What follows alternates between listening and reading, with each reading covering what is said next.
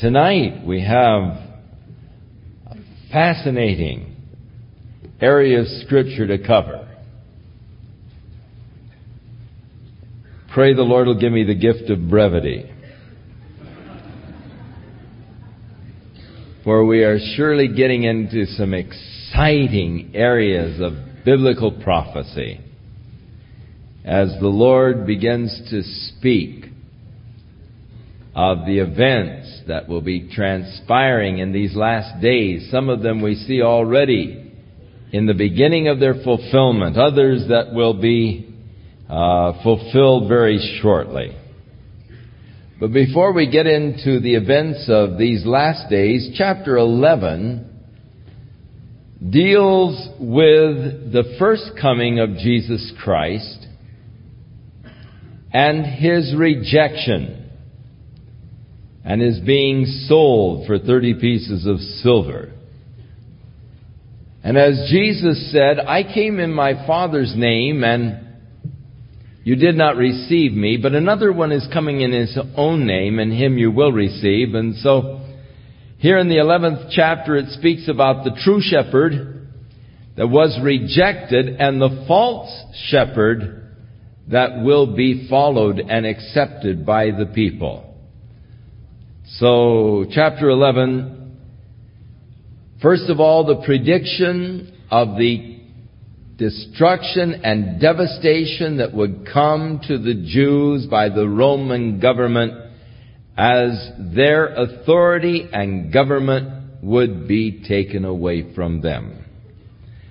The Romans were to invade from the north. The invasion of the Roman troops began in the northern part of Israel through Lebanon, moving south until they finally encircled Jerusalem and destroyed Jerusalem and the temple and slaughtered over one million Jews. So the prophet begins with this invasion coming from the area of the north. Open thy doors, O Lebanon that the fire may devour thy cedars. Howl, fir tree, for the cedar is fallen, because the mighty are spoiled. Howl, O ye oaks of Bashan, for the forest of the vintage is come down. There is a voice of the howling of the shepherds, for their glory is spoiled. Now these are the shepherds that were ruling in Jerusalem. That is, the rulers of the Jewish people. A voice of the roaring of the young lions, for the pride of Jordan is spoiled. Thus saith the Lord my God, feed the flock of the slaughter, whose possessors slay them and hold themselves not guilty. The rulers were oppressing the people and yet did not have any feelings of guilt at all. Uh, they were derelict in their uh, fulfilling the obligation of, of a ruler over the people. They were taking advantage of their position and they uh, were oppressing the people in a spiritual sense and enriching themselves through it. At the time of the coming of Jesus Christ, uh, the priesthood had been corrupted.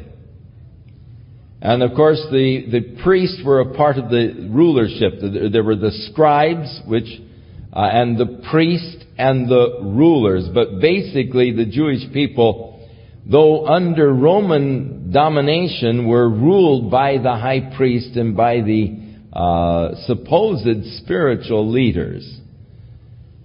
And it was quite a corrupt system. Jesus came out against it, and of course, that is what uh, created the animosity against Jesus and the determination to kill him.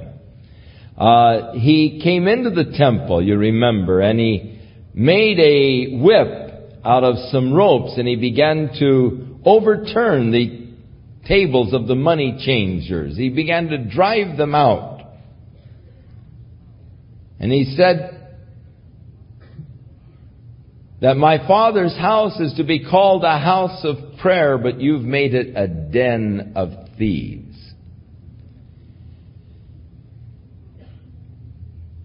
Now, what was going on basically is that they had quite a little market system going within the temple itself. Very profitable indeed, because they had a monopoly. The priest would not receive any coinage for the temple treasury except the temple shekel, the silver temple shekel. So that the coinage of the day was the Roman coinage. But you try and put a Roman coin in the offering plate and you were in big trouble. They just wouldn't accept it. They only would deal with the temple shekel.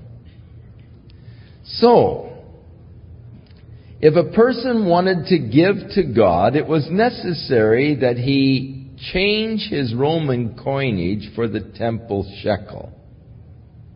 And that's where they had the profitable little business. That's what the money changers was all about. These men would sit there in the gate of the temple and they would exchange your Roman coinage for the temple shekel, but at a sizable profit to them. And they were actually profiteering off of the desire of the people to give to God. No wonder such a thing upset Jesus and was an abomination unto him. People taking advantage of that desire that people have to worship God and to walk with God. Men supposedly spiritual leaders and yet using their position for their own personal gain and profit. And the same was true with the, uh, the doves and the lambs that they were selling. Now, you could buy a couple of doves out in the street for just a farthing or so. But if you would bring one of those doves into the priest, he would search it carefully until he could find a blemish. And he'd say, can't take this, won't offer this to God. Look, it's got a blemish here. And so you were forced to buy these expensive doves that these fellows were selling in the gates. Whereas out in the streets you could buy them for 15, 20 cents. These guys were selling them for five bucks. And they had their little mark on it. The priest see it. Oh, yes, that one's been approved. Now that's kosher, and we'll take that one and offer it, you know. And again, the idea was profiteering off of religion or off of the religious desires of the people. Such a thing has always and continues to be an abomination in the eyes of the Lord. God help any man who seeks to profiteer off of people's desire to know God and have fellowship with God and would actually stand in the way and be a middleman to make a profit or to reap a profit off of the desire of people to know God. It angered Jesus then, it angers Jesus now. He is not any more tolerant toward those who today are profiteering off of the innate religious desires within people than he was in that day. And so the Lord in prophecy here speaks out against these shepherds who actually were destroying the people but didn't feel any guilt over it all. And they were saying of themselves, Oh, bless the Lord, I'm so rich. God has prospered me. And their own shepherds did not really have pity on the people. And so God declares, I'm not going to any longer pity the inhabitants of the land, but I will deliver the men every one into his neighbor's hand and into the hand of his king, and they shall smite the land, and out of their hand I will not deliver them. In other words, the Lord here predicts that the Roman troops are going to come and the power of government is going to be taken away from Israel, that Israel will be dispersed from the land, and God will not spare them. God will not have mercy upon them in that day, but will allow the Roman troops to be an instrument of God's judgment against these people who have been oppressed by their shepherds, uh, those that should be their leaders. And the Lord said, And I will feed the flock of slaughter, even you, O poor of the flock. And I took unto me two staves, and the one I called beauty, or graciousness, and the other I called bands, or union. And I fed the flock. So the, the real flock of God, the Lord said, I'm going to drive out these idle shepherds. I'm going to drive out these false shepherds, and I myself will feed the flock. I'll take care of them. And so he took these two staves. The one he called beauty, the other he called bands. Now he said, three shepherds also I will cut off in one month. The three shepherds, of course, being the prophets, the priests, and the rulers. And I'm going to cut them off in one month. And my soul loathed them, and their soul also abhorred me. There was a mutual uh, fee, uh, you know, not a mutual appreciation, but a mutual depreciation of each other. The Lord says they don't like me and I don't like them. Uh, so uh, I they have loathed my soul hath loathed them because they have abhorred me. Then I said, I will not feed you that that dieth, let it die. And that that is to be cut off, let it be cut off. And let the rest eat, every one, the flesh of another. And I took my staff, even beauty, and cut it asunder, that I might break my covenant which I had made with all the people. And it was broken in that day, and so the poor of the flock that waited upon me knew that it was the word of the Lord. Now, beauty, of course, is Jesus Christ cut in sunder. And with the crucifixion and death of Jesus Christ, God's covenant with the nation Israel was broken. Their place of, of standing in divine favor was cut off.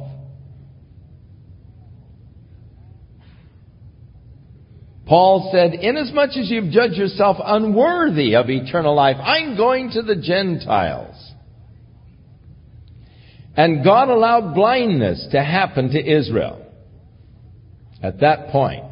For God's covenant was broken. When beauty was cut in sunder, God said He was going to do it in order that the covenant might be broken. So that covenant of the law whereby they were able to relate to God was broken so that no longer can they relate to God by the law, but if they are going to relate to God, they're going to have to relate to God just like anybody else. For Paul tells us in Romans there is no difference.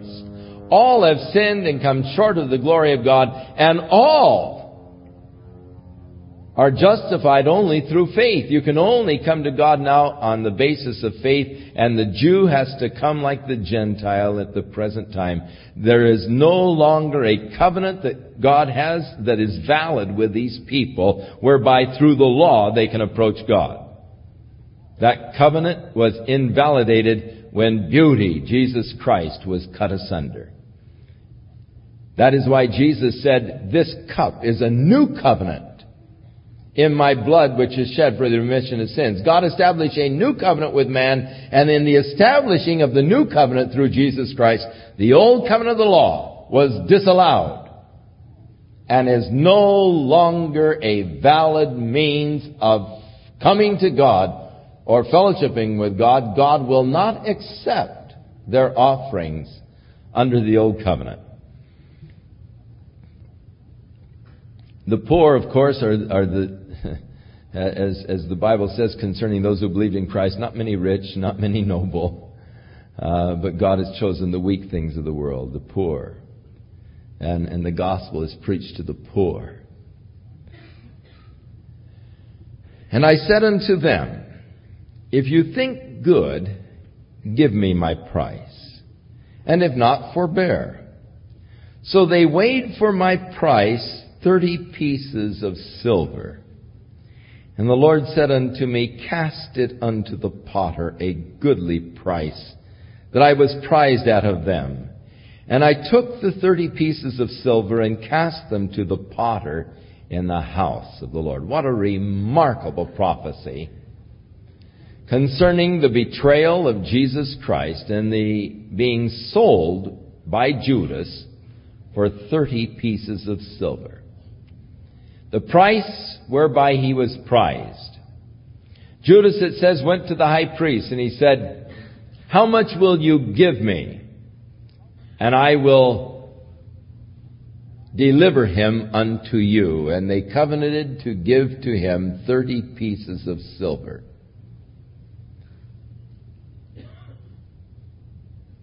Here, of course, the Lord spoke of the price in advance. But then he also spoke of the fact that the silver would be cast to the potter, and it would be cast down in the house of the Lord.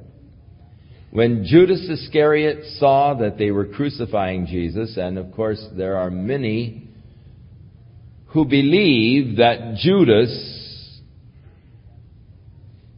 was not guilty of such a heinous crime as many people imagine. There are those that would lighten Judas's offense by saying that Judas was only trying to force the hand of Jesus. He got tired of waiting for Jesus to establish the kingdom. And he was wanting to get the kingdom going. And so he thought, well, I'll just, you know, get the processes going here by selling Jesus to them, and then he's going to have to prove his power. And uh, then I'm going to be prime minister, you know, or the treasurer of the new state. And and of course, he uh, John tells us that he held the purse, and he was. John tells us in the Greek, you read it, he was thieving out of the purse. So, uh, Judas Iscariot covenanted. And then when he saw that his little plan failed, that is, his imagined plan that people have imagined that he had, he came back. At least he saw when Jesus was being condemned, he came back and he brought the 30 pieces of silver and he said, Here, I, I can't take it. I have betrayed innocent blood. They said, What's that to us? It's your problem. So Judas took the 30 pieces of silver and just threw it on the floor and went out, and he says, It's your problem. And he repented and hanged himself. Now, it was their problem because it was used to purchase blood, blood money. They could not return it to the temple treasury. One of their little rules would not allow any blood money to go into the treasury. And so they bought a potter's field to bury the strangers in the land.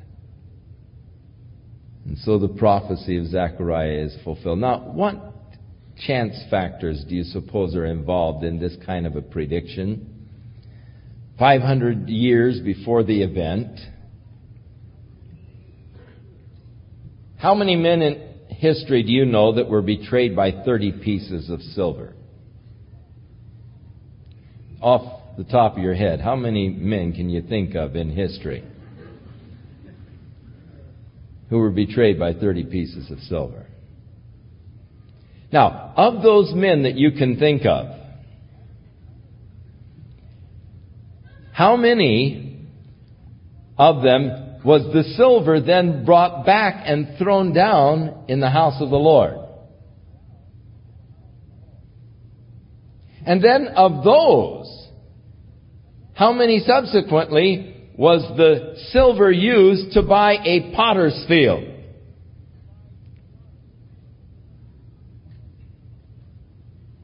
You see, it sort of points to one person.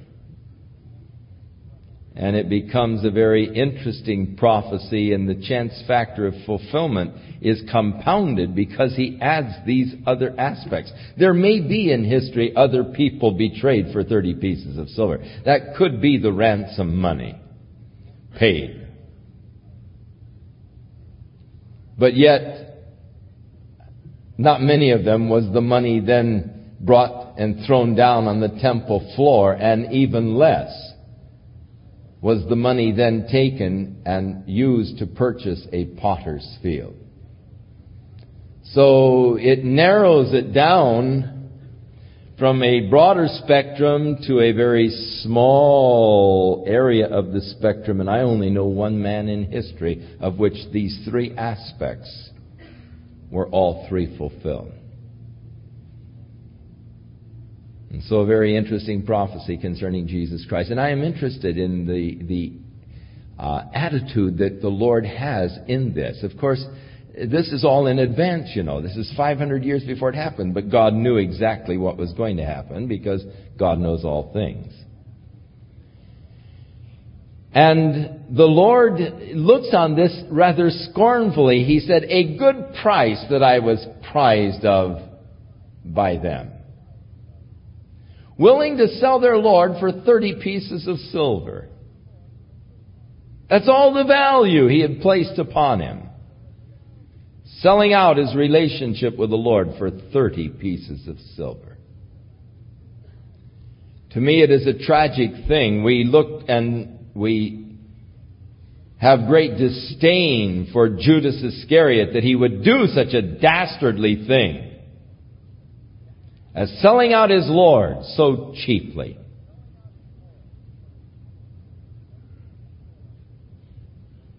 But yet there are people, multitudes of people today who are just as guilty as Judas Iscariot. They are selling their relationship with God for the paltry offerings that the enemy offers to them. People are selling their souls for illicit relationships, the indulgence of their flesh, selling their soul for pennies, selling their relationship with God. Jesus asked the question, what will a man give in exchange for his soul? And I'm amazed at what people will give in exchange for their soul. I am never, I never cease to be amazed at how cheap people sell out. They forfeit their relationship with Jesus Christ over the most ridiculous things. Hey, you talk about the Spaniards and all taking advantage of the Indians and trading them these shiny beads for gold and all. I think of how Satan is holding up all these little glass beads and saying, hey, you know, here, the glitter, look at how they shine. Look at the fun you can have. Look at the excitement. And people are selling their souls so cheap. Their relationship with God. Selling their Lord. A good price that I was prized of them. The Lord says, cast it to the potter. Now, when beauty was cut asunder, then the other stave marked union. The union that man had with God, that the Jews, Judah and, uh, and Jerusalem had with God, that also was broken, and that union of that nation with God was at that point broken. They had rejected beauty. They had rejected Jesus Christ. They had sold him. And so God broke bands, the union, the brotherhood that he had between Judah and Israel. Now, having rejected the true Messiah, having rejected beauty, As Jesus said, I came in my Father's name, you wouldn't receive me. Another is going to come in his own name, and him you're going to receive. And so, in verse 15, Zechariah predicts the coming of the Antichrist, who in the initial onset of his reign, they will acknowledge and worship as their Messiah. And the Lord said unto me, Take unto thee yet the instruments of a foolish shepherd. They had rejected the true shepherd. Jesus said, I am the good shepherd, come down from heaven. But he was rejected. And so the Lord said, I will raise up a shepherd in the land which shall not visit those that are cut off. Neither shall he seek the young one, nor heal that that is broken nor feed that which is standing still, but he shall eat the flesh of the fat and tear their claws in pieces. Woe unto that idle shepherd that leaveth the flock. The sword shall be upon his arm and upon his right eye. His arm shall be clean dried up and his right eye shall be utterly darkened. So here's an interesting prediction concerning the Antichrist, the foolish idle shepherd that will come and be recognized by the Jews. And let me point out to you that the conditions are absolutely ripe in Israel today for this to happen.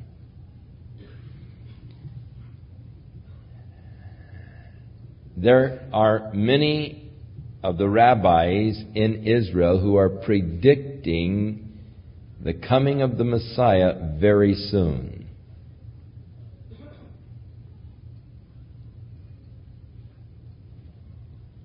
But you ask the rabbis,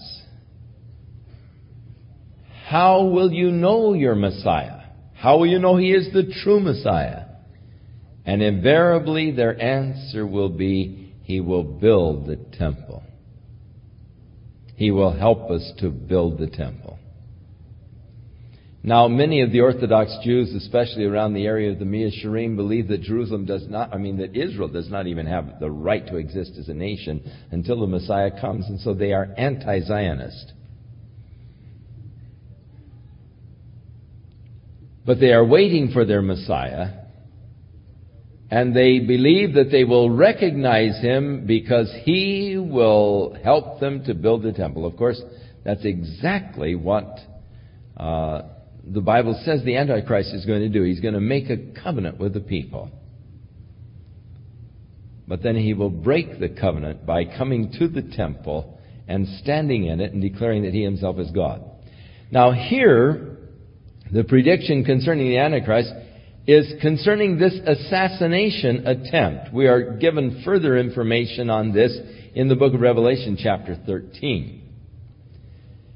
When the Antichrist does come on the world scene, he is going to be able to work miracles, marvelous miracles. He will be a financial wizard. He will be a master diplomat. He will be able to bring about very sensible, peaceful solutions for many of the world problems. Right now in Europe, there is a tremendous peace movement and it is growing and will continue to grow. Demonstrations are taking place all over Europe. Not of hundreds of people, of thousands of people. And in some cases, hundreds of thousands of people gathering together in these massive peace movements, and they are one of the greatest threats to the security of Western Europe today. The Antichrist is going to come in on the crest of a peace movement. He's going to come in with flattering words, speaking peace bringing answers and solutions for the turmoil that exists, bringing marvelous answers to the economic woes. Now it was the economic problems of Germany that gave rise to Hitler. When your whole economy begins to just fall apart, government has totally failed, then the people in desperation are open to anybody who seems to have sensible, plausible answers. And they will follow even one as Hitler with all of his bizarre ideas because he promises to the people the solutions. But it was the economic woes of Germany that laid the groundwork that Hitler could move in on it and to rise to this power. And those same economic problems developing now in Europe today. And the desire for peace will be the program and the crest upon which the Antichrist will move in. Now, there will be an assassination attempt upon his life. And it will appear for a time to be successful, but then he will miraculously survive this assassination attempt. According to Revelation chapter 13. Now here in Ezekiel, we are told that as the result of this assassination attempt, he will be blinded in his right eye, and one of his arms will be withered. You say, oh great, we'll be able to identify the Antichrist. Well, I don't hope to be here when he appears. If you're around, you can identify him if you want. but that which hinders, that is, the power of the Holy Spirit within the church, that which hinders shall hinder until he is taken out of the way, and then shall that man of sin be revealed, the son of perdition, who will come forth with all kinds of lies and deceitfulness, working miracles and wonders. So the church should not be here for the revelation of the Antichrist. I'm not looking for the Antichrist. I'm looking for Jesus Christ to come for me. I think it's a rather bizarre and twisted kind of an angle that Satan has people looking for the Antichrist. Trying to identify the Antichrist and looking for the Antichrist rather than looking for Jesus Christ. Jesus didn't say, look for the Antichrist. He said, when you see these things begin to come to pass, look up and lift up your head, for your redemption draws nigh. Look for me, coming for you. And we should be looking for him. So, interesting prophecy in Zechariah concerning the Antichrist. Now, ho, ho, ho, we're out of the fog and into the clear day. Out of the haze and smog into the glorious pure age as this final vision of Zechariah tells us about the glorious new age that God is going to establish, the kingdom age upon the earth. And over and over in these last three chapters, you are going to be reading the phrase, in that day, and that is the preface to the declaration of many of the fascinating aspects of the kingdom age. And that great judgment that will immediately precede the kingdom age. So this is the burden of the word of the Lord for Israel, saith the Lord, which stretched forth the heavens and laid the foundation of the earth and formed the spirit of man within him. Francis Schaeffer said that it is important that we not just talk about God today, or to just use the term God without defining the term because the term God represents so many things to so many people. And they really don't know what God you are talking about. So he said when we refer to God, we need to give sort of a defi- defining uh, qualifications, and thus we should say the eternal God, the creator of the heaven and the earth, and then they know what God you're talking about. Now, it is interesting that the Lord doesn't just, you know, say the Lord, but He gives sort of a defining of Himself. The Lord which stretched forth the heavens and laid the foundation of the earth and formed the spirit of man within him. Now I know who you're talking about. You see, He is the Lord over all. He is the divine creator. He stretched forth the heavens. He created the earth. He created the capacity in man to know God and to fellowship with Him. And thus, the Lord identifying Himself declares, Behold, I will make Jerusalem a cup of trembling unto all people round about, when they shall be in the siege, both against Judah and against Jerusalem. And in that day will I make Jerusalem a burdensome stone for all people. All that burden themselves with it shall be cut in pieces, though all the people of the earth be gathered together against it. I would like to suggest to you that this condition is existing today in Israel. Number one, Israel as a nation is a burdensome stone to all of the nations around it. They are totally surrounded by antagonistic forces. There has been a peace treaty made with Egypt, but it is extremely tenuous.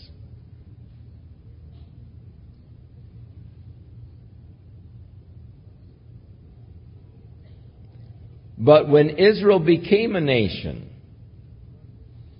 the day they became a nation, she was immediately attacked by Syria by Jordan and by Egypt, who grabbed off great chunks of territory when Israel was declared a nation, a state, by the UN resolution.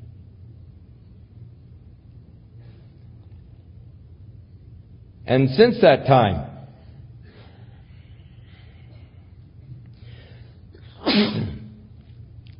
in subsequent wars, when the little nation of Israel was surrounded by enemies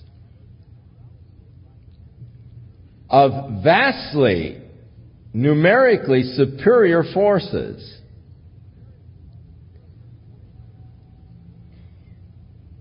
Israel came forth from these skirmishes looking almost invincible. In 1967, when Israel took on both Egypt, Jordan, and Syria, they were able to push Egypt clear back to the Suez Canal. They were able to take the entire Golan Heights. They were able to take from Syria and the entire West Bank from Jordan in just six days of fighting.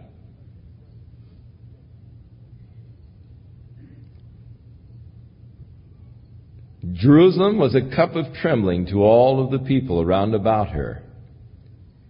And those who were in siege against Jerusalem and Judah, Judah Jerusalem became a burdensome stone. And those that burdened themselves with them were cut off, cut in pieces.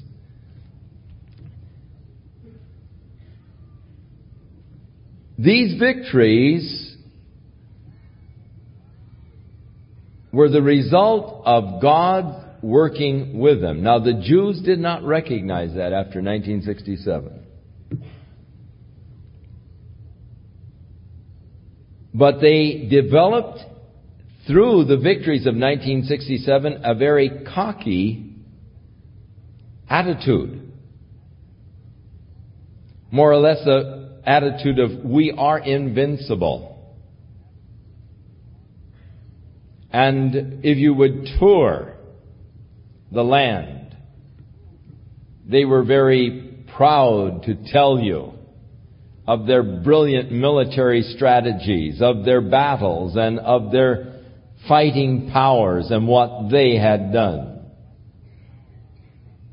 And any suggestion that God maybe helped them was sort of scoffed at. And yet, who can deny the hand of God? in taking, say, the Golan Heights. For when they were pressing for a ceasefire, and the tide of battle, of course, they had already taken the Sinai clear down to the Suez, and they were moving their sources, uh, and they had taken the West Bank, and they were now moving to Syria because they wanted to capture the Golan Heights to get the advantage of the uh, upper positions, military positions. And so, though there was a big cry for a ceasefire, they knew that they were going to establish the, the lines of the ceasefire at, at the, you know, the border would be established at the time the ceasefire went into effect. And so they were stalling for the ceasefire because they were wanting to get as much as the Golan Heights as they could. But Syria beginning to realize that the tide of battle was going against them, was pressing and urging the world for an immediate kind of a ceasefire. And in order to press, impress the world, Damascus radio began to broadcast that the Israeli troops are fighting in the streets of Damascus.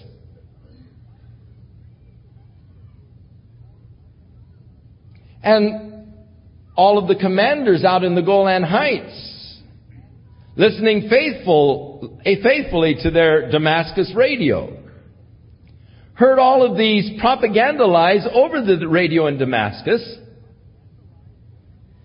that Israel had moved to Damascus and was fighting in the streets of Damascus, though that was not the case, but yet for propaganda purposes, the Damascus radio was publicizing this and broadcasting this, the tank commanders and all of them began to leave their tanks, and the Israeli planes, the observers, saw all of these troops fleeing towards Jordan. Left all their tanks and everything in place, and they were all fleeing toward Jordan because they'd been listening to the Damascus radio.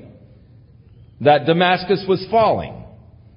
And they thought, oh man, we've, we, we've been cut off, you know, and we've, we've had it. And so they just left and they, they were all fleeing to Jordan. And, and so the planes reported, hey, the guys are fleeing. So that's why Israel stalled the ceasefire for one more day. And they were able to take over a thousand square miles of the Golan Heights in just one day. Because Syria abandoned it, and so they sent in their paratroopers to the lines that they wanted. And they took it, and so the ceasefire was cl- claimed, and they had all of this territory as far out as the paratroopers had gone. Now, you read in the Old Testament how the Lord had brought confusion upon their enemies. You say, well, that's the God of the Old Testament, you know. Hey, it's happening today. It happened in 1967. 1973 war was a little different. Vastly different, in fact.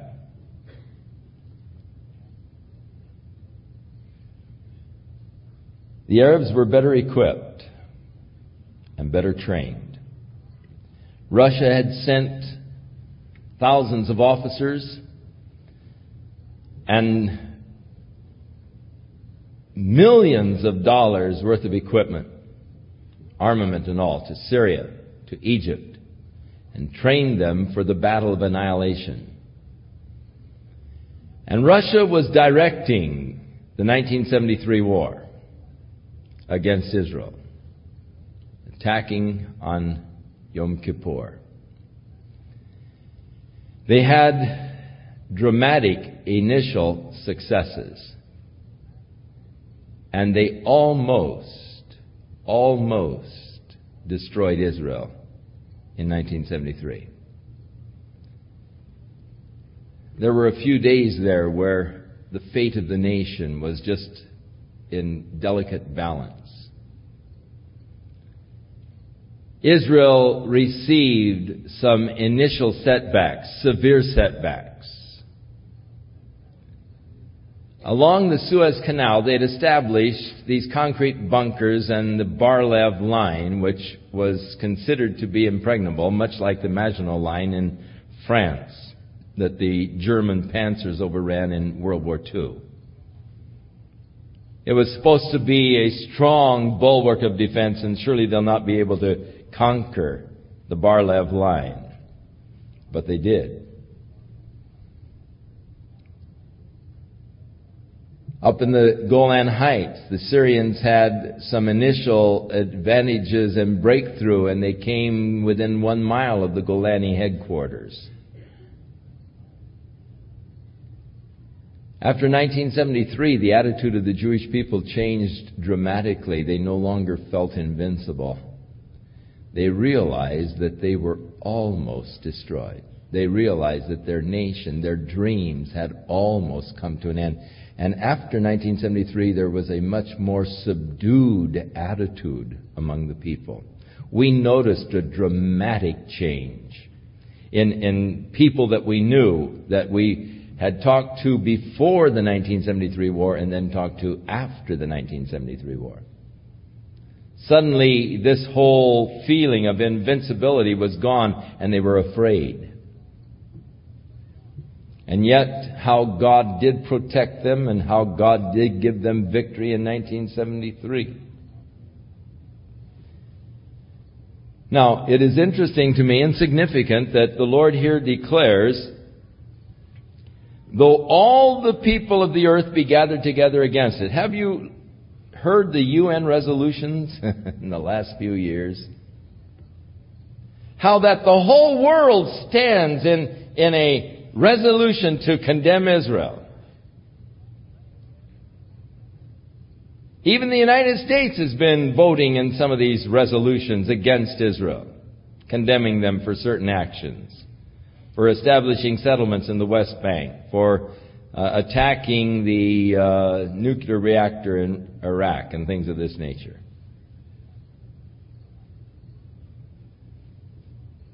Though the whole world be gathered together against it, and really Israel almost stands alone against the world.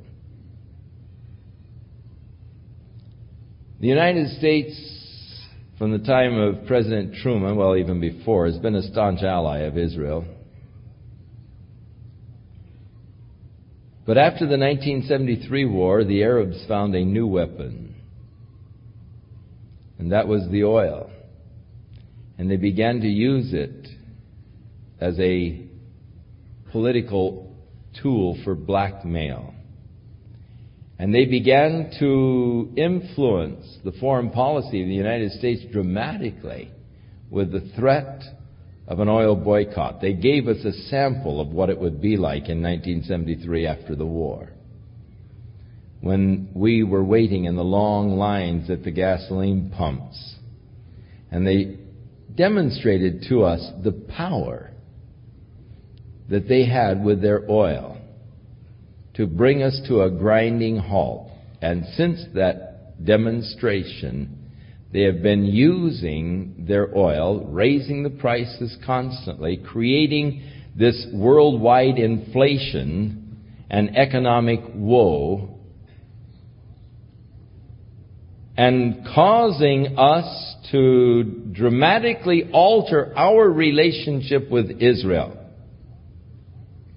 with the threat that if we support Israel, then they will cut off our oil supplies. And we know that the threat is legitimate. We know that if they should cut off the oil supply, it does mean war Because to survive, we will have to send our forces into the Middle East to take the oil and to force the supply to continue to come. And so the whole thing has changed, and thus the United States has even moved so many times of late in the world opinion against Israel, so the prophecy is fulfilled, though the whole world be gathered together against them. And in much of our policy towards Israel, we have had to alter the policy not from our conscience, what we feel is right, but what we are being pressured to do because of the necessity of continued oil supply out of the Middle East. Now in that day saith the Lord, I will smite every horse with astonishment, and his rider with madness, and I will open my eyes upon the house of Judah, and will smite every horse of the people with blindness. And the governors of Judah shall say in their heart, The inhabitants of Jerusalem shall be my strength in the Lord of hosts their God. And in that day will I make the governors of Judah like the hearth of the fire among the wood, and like the torch of fire in a sheaf. And they shall devour all the people round about, on the right hand and on the left, and Jerusalem shall be inhabited again in her own place, even in Jerusalem. 1967, that came to pass. Jerusalem was inhabited again in her own place. And Jerusalem came again under the authority of the nation of Israel. No longer a divided city no longer half under the control of the Jordanian government and half under Israel, but Israel was united and inhabited. And of course, they, they have since then just expanded the borders and the boundaries of Jerusalem. Even now, you go out towards Jericho after you get past Bethany and 10 miles down the road towards Jericho, a huge, vast, new housing settlement. Part of Jerusalem in the city of Jerusalem now. Part of it, and, and eh, they have established over towards Bethlehem, all in the territory of what is known as the West Bank. Huge, vast new apartment complexes and industries and all as they are expanding their hold upon that land. It's all a fulfillment of prophecy. Now, it's, it's hard to, uh, many times when you talk about these things, there are times, unfortunately, that uh, people of Arab extraction feel, oh, you're anti Arab. No, you're just pro Bible. You're just saying what the Bible says is going to be. And because I get excited when the Bible is coming to pass doesn't mean that I hate all Arabs or I am against Jordan or I'm against any group of people. It just means that the, I get excited when I see Scripture being fulfilled. It doesn't mean that I am justifying Israel in all that she does. I'm just saying that what God said was going to be is happening. And I just find that very exciting and fascinating.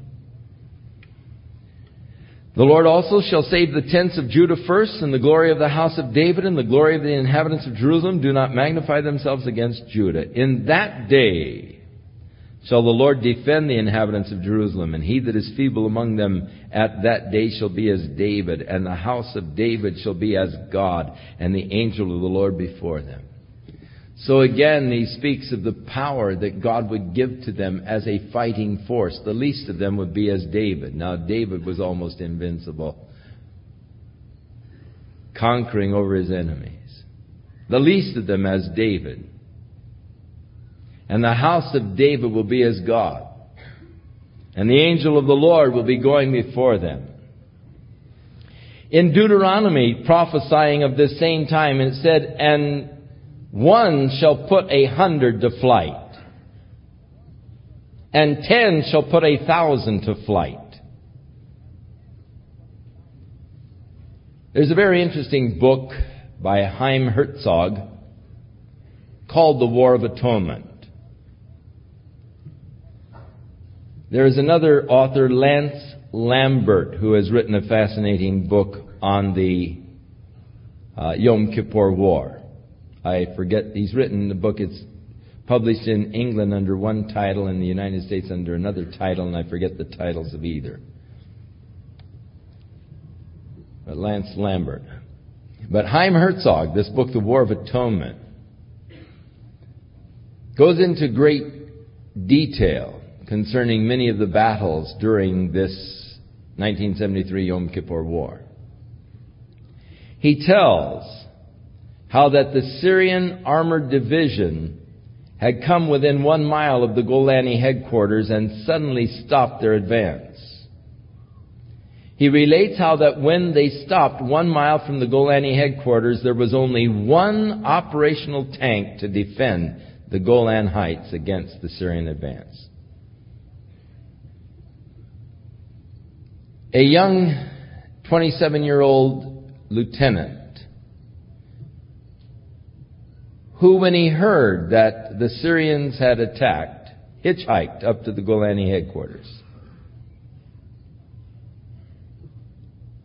And he went in and he reported to the CO and he said, I am a tank commander and if you'll give me some tanks, he said, I'll go out and see what I can do against this Syrian armored brigade. The CO said, I only have one tank that's operational. If you'll wait for an hour, we ought to be able to get two others ready to go. Zwiggy helped them to take some of the dead bodies out of the other tanks. They loaded them with fuel and loaded them with armor, armament. And he started out with three tanks.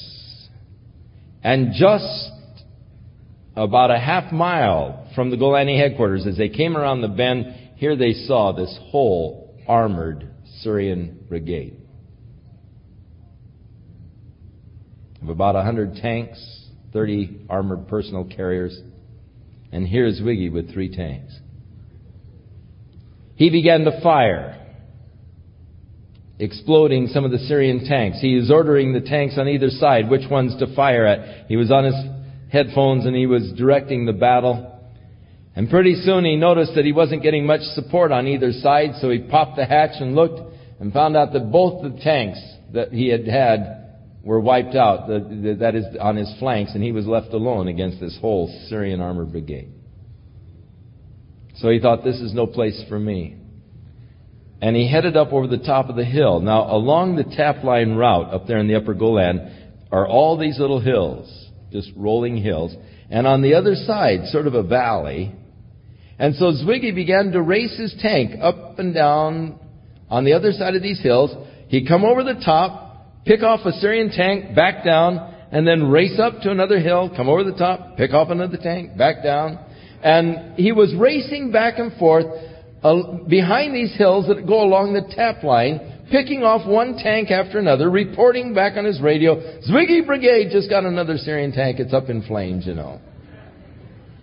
And back in the Golan headquarters, they were listening to these radio transmissions from Zwiggy out there, and they thought, man, he's got a whole brigade of tanks going out there. They didn't know that he was all alone.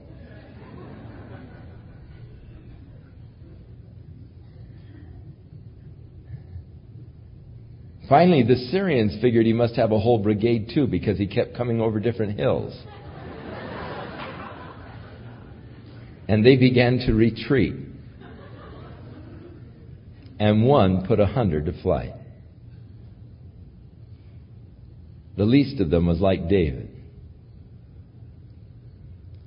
And there are stories after stories of things like this that took place. One man in a gun position near Kenetra was accredited with over a hundred Syrian tanks from his stationary position. He held off the whole uh, brigade up in this one section of the Golan near Kenetra. I went out in the field and I climbed up in these T 62 tanks that scattered all over the fields. And the interesting thing to me, right in the center of the armor plate on each of these tanks were these melted metal, the holes that were made by these uh, heat uh, type of projectiles that when they first hit, they just have such tremendous heat, they melt the metal and then they have the second impact that goes inside and they were so powerful they would pop the turrets and the turrets would be setting uh, topsy-turvy and inside the tanks you'd see the uh, uniforms and the helmets and the glasses and everything else. The guys were just, but this guy, I mean, he was hitting bullseyes in every shot. I mean, he wasn't just coming in. I mean, he was hitting dead center on every shot. It's absolutely uncanny to go through that field of, of tanks out there and, and to see these bullseyes on every shot. And he accounted for some 114 tanks. I will make the least of them like David, and the house of David like God, and the angel of the Lord before them. Such was the case in 1973 and in 1967. And such may be the case very soon once again. Israel has amassed her troops on the Lebanese border. General Eitan has warned the PLO that they are ready to strike any provocation and they're going to move in. And of course, there's high tension right now as these Israeli troops are in readiness up in the area of Metula. I told you this a few weeks ago that it was what they were planning. One division is going to move up into the Elah Valley to wipe out those SAM missile sites. The other one is going to go over to the coast to trap all of the PLO that are in the area of Tyre and Sidon and in southern Lebanon there. And they're planning to drive the PLO out of Lebanon. They're planning to drive the PLO on over to Jordan. And they are planning actually to drive both the Syrians and the PLO out of Lebanon, and then they're going to turn Lebanon over to the Lebanese people. They're going to say to the Lebanese leaders, here is your nation. You're now free of the PLO. You're now free of the Syrians. Let's shake hands and let's be friends. We're giving you your nation back to you again. And that's their plan. And then they plan to make Jordan a Palestinian state and usher over to Jordan all of those Palestinians in the West Bank who want their own state. Say, you want it? You can have it go over and to Jordan and get it. And they plan to then annex the West Bank as they did the Golan Heights, and that will comprise the nation of Israel today. And if Egypt doesn't like it, they'll take the Sinai back again.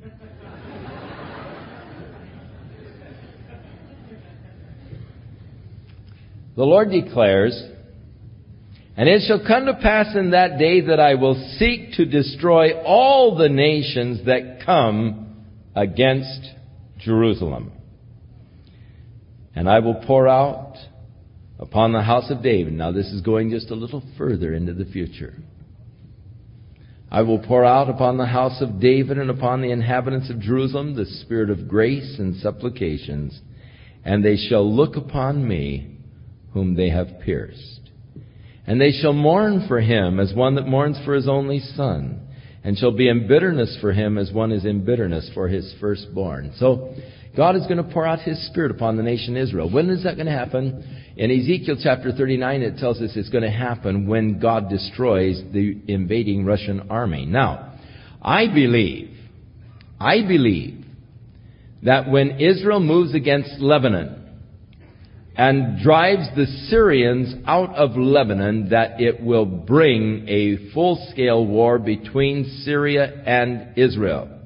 I believe that a full-scale war between Syria and Israel will bring the involvement of Russia into the Middle East, that Russia will take that as their time to move into the Middle East, and that your whole scenario set for you in Ezekiel 38 will be fulfilled at that time. And of course, the interesting thing is that at that time could be very soon as the troops are now amassed.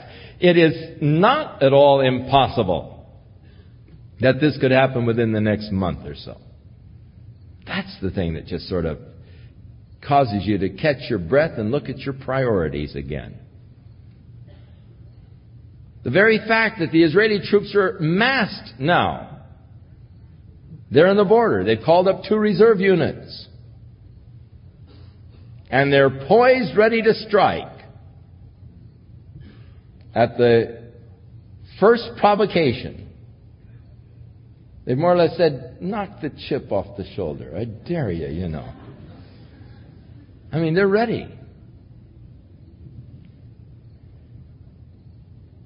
And it could, it could conceivably all come down. That which the Bible has predicted. For when Russia moves in and God destroys Russia, then the Lord said, I will pour my spirit out again upon Israel. Now here Zechariah tells of the pouring out of the Spirit. Joel tells us of the pouring out of the Spirit. And I will pour out upon the house of David and the inhabitants of Jerusalem the Spirit. The Spirit of grace and supplications. Now, notice that when God pours out His Spirit, the witness of the Spirit is always of the crucified Lord. And they shall look on Him whom they have pierced. Jesus said, and when the Spirit has come, He will testify of me. He's not going to testify of Himself, but He will testify of me. And it is the Spirit of God that is constantly pointing people to the cross as their only hope of salvation. The work of the Spirit in your heart is to bring you to the cross of Jesus Christ, to point you to the cross. and they will look on him whom they have pierced. And in looking at the cross, the Spirit then brings us to repentance. And the mourning for our sins. And they shall mourn as for an only son, the firstborn who had been killed or had been slain. The great mourning and grieving. When the nation Israel realizes that they have rejected the Messiah. When God by His Spirit opens their eyes to the truth and they realize we missed the real Messiah. That mourning, that grieving that will take place within their hearts. For God by His Spirit will open their eyes and suddenly they will realize the blunder of crucifying the Lord of glory. So, in that day, there will be a great mourning in Jerusalem as the mourning of Hadad Rimmon in the valley of Megiddon. This is when Josiah the king, oh, a beautiful, popular king, and a very successful king, when he was killed by the Pharaoh Necho in the battle up in Megiddo, there was a tremendous mourning of the people because he was such a popular and successful king. And so there will be a great mourning in Jerusalem, like the mourning that uh, took place when Josiah was killed by the Pharaoh Necho there in the battle near uh, Megiddo. And the land shall mourn every family apart, the family of the house of David apart, and their wives apart, the family of the house of Nathan and their wives, and the house of Levi, and the family of Shimei apart, and their wives, and the families that remain, every family apart, and their wives apart. Now this is interesting to me. The family of David. Did you know that there are people today, Jews who are descendants of David, living here on the earth? Now they don't know who they are. They don't know that they have descended from David because the genealogical records have all been lost or they're no longer kept. It wasn't necessary to keep them after Jesus was born, because once Jesus was proved to be from the line of David, that's all that was necessary. But there are Jews today who actually have descended now God knows who they are. And the house of David apart. The house of Nathan. There are descendants of Nathan the prophet who came to David. There houses, there are, there are descendants from this guy Shimei who, uh, when Absalom drove David out of Jerusalem, was, you know, throwing rocks at David and throwing dust in the air and, and giving David a bad time. And um, there are some of his descendants alive today, throwing rocks and giving people bad times.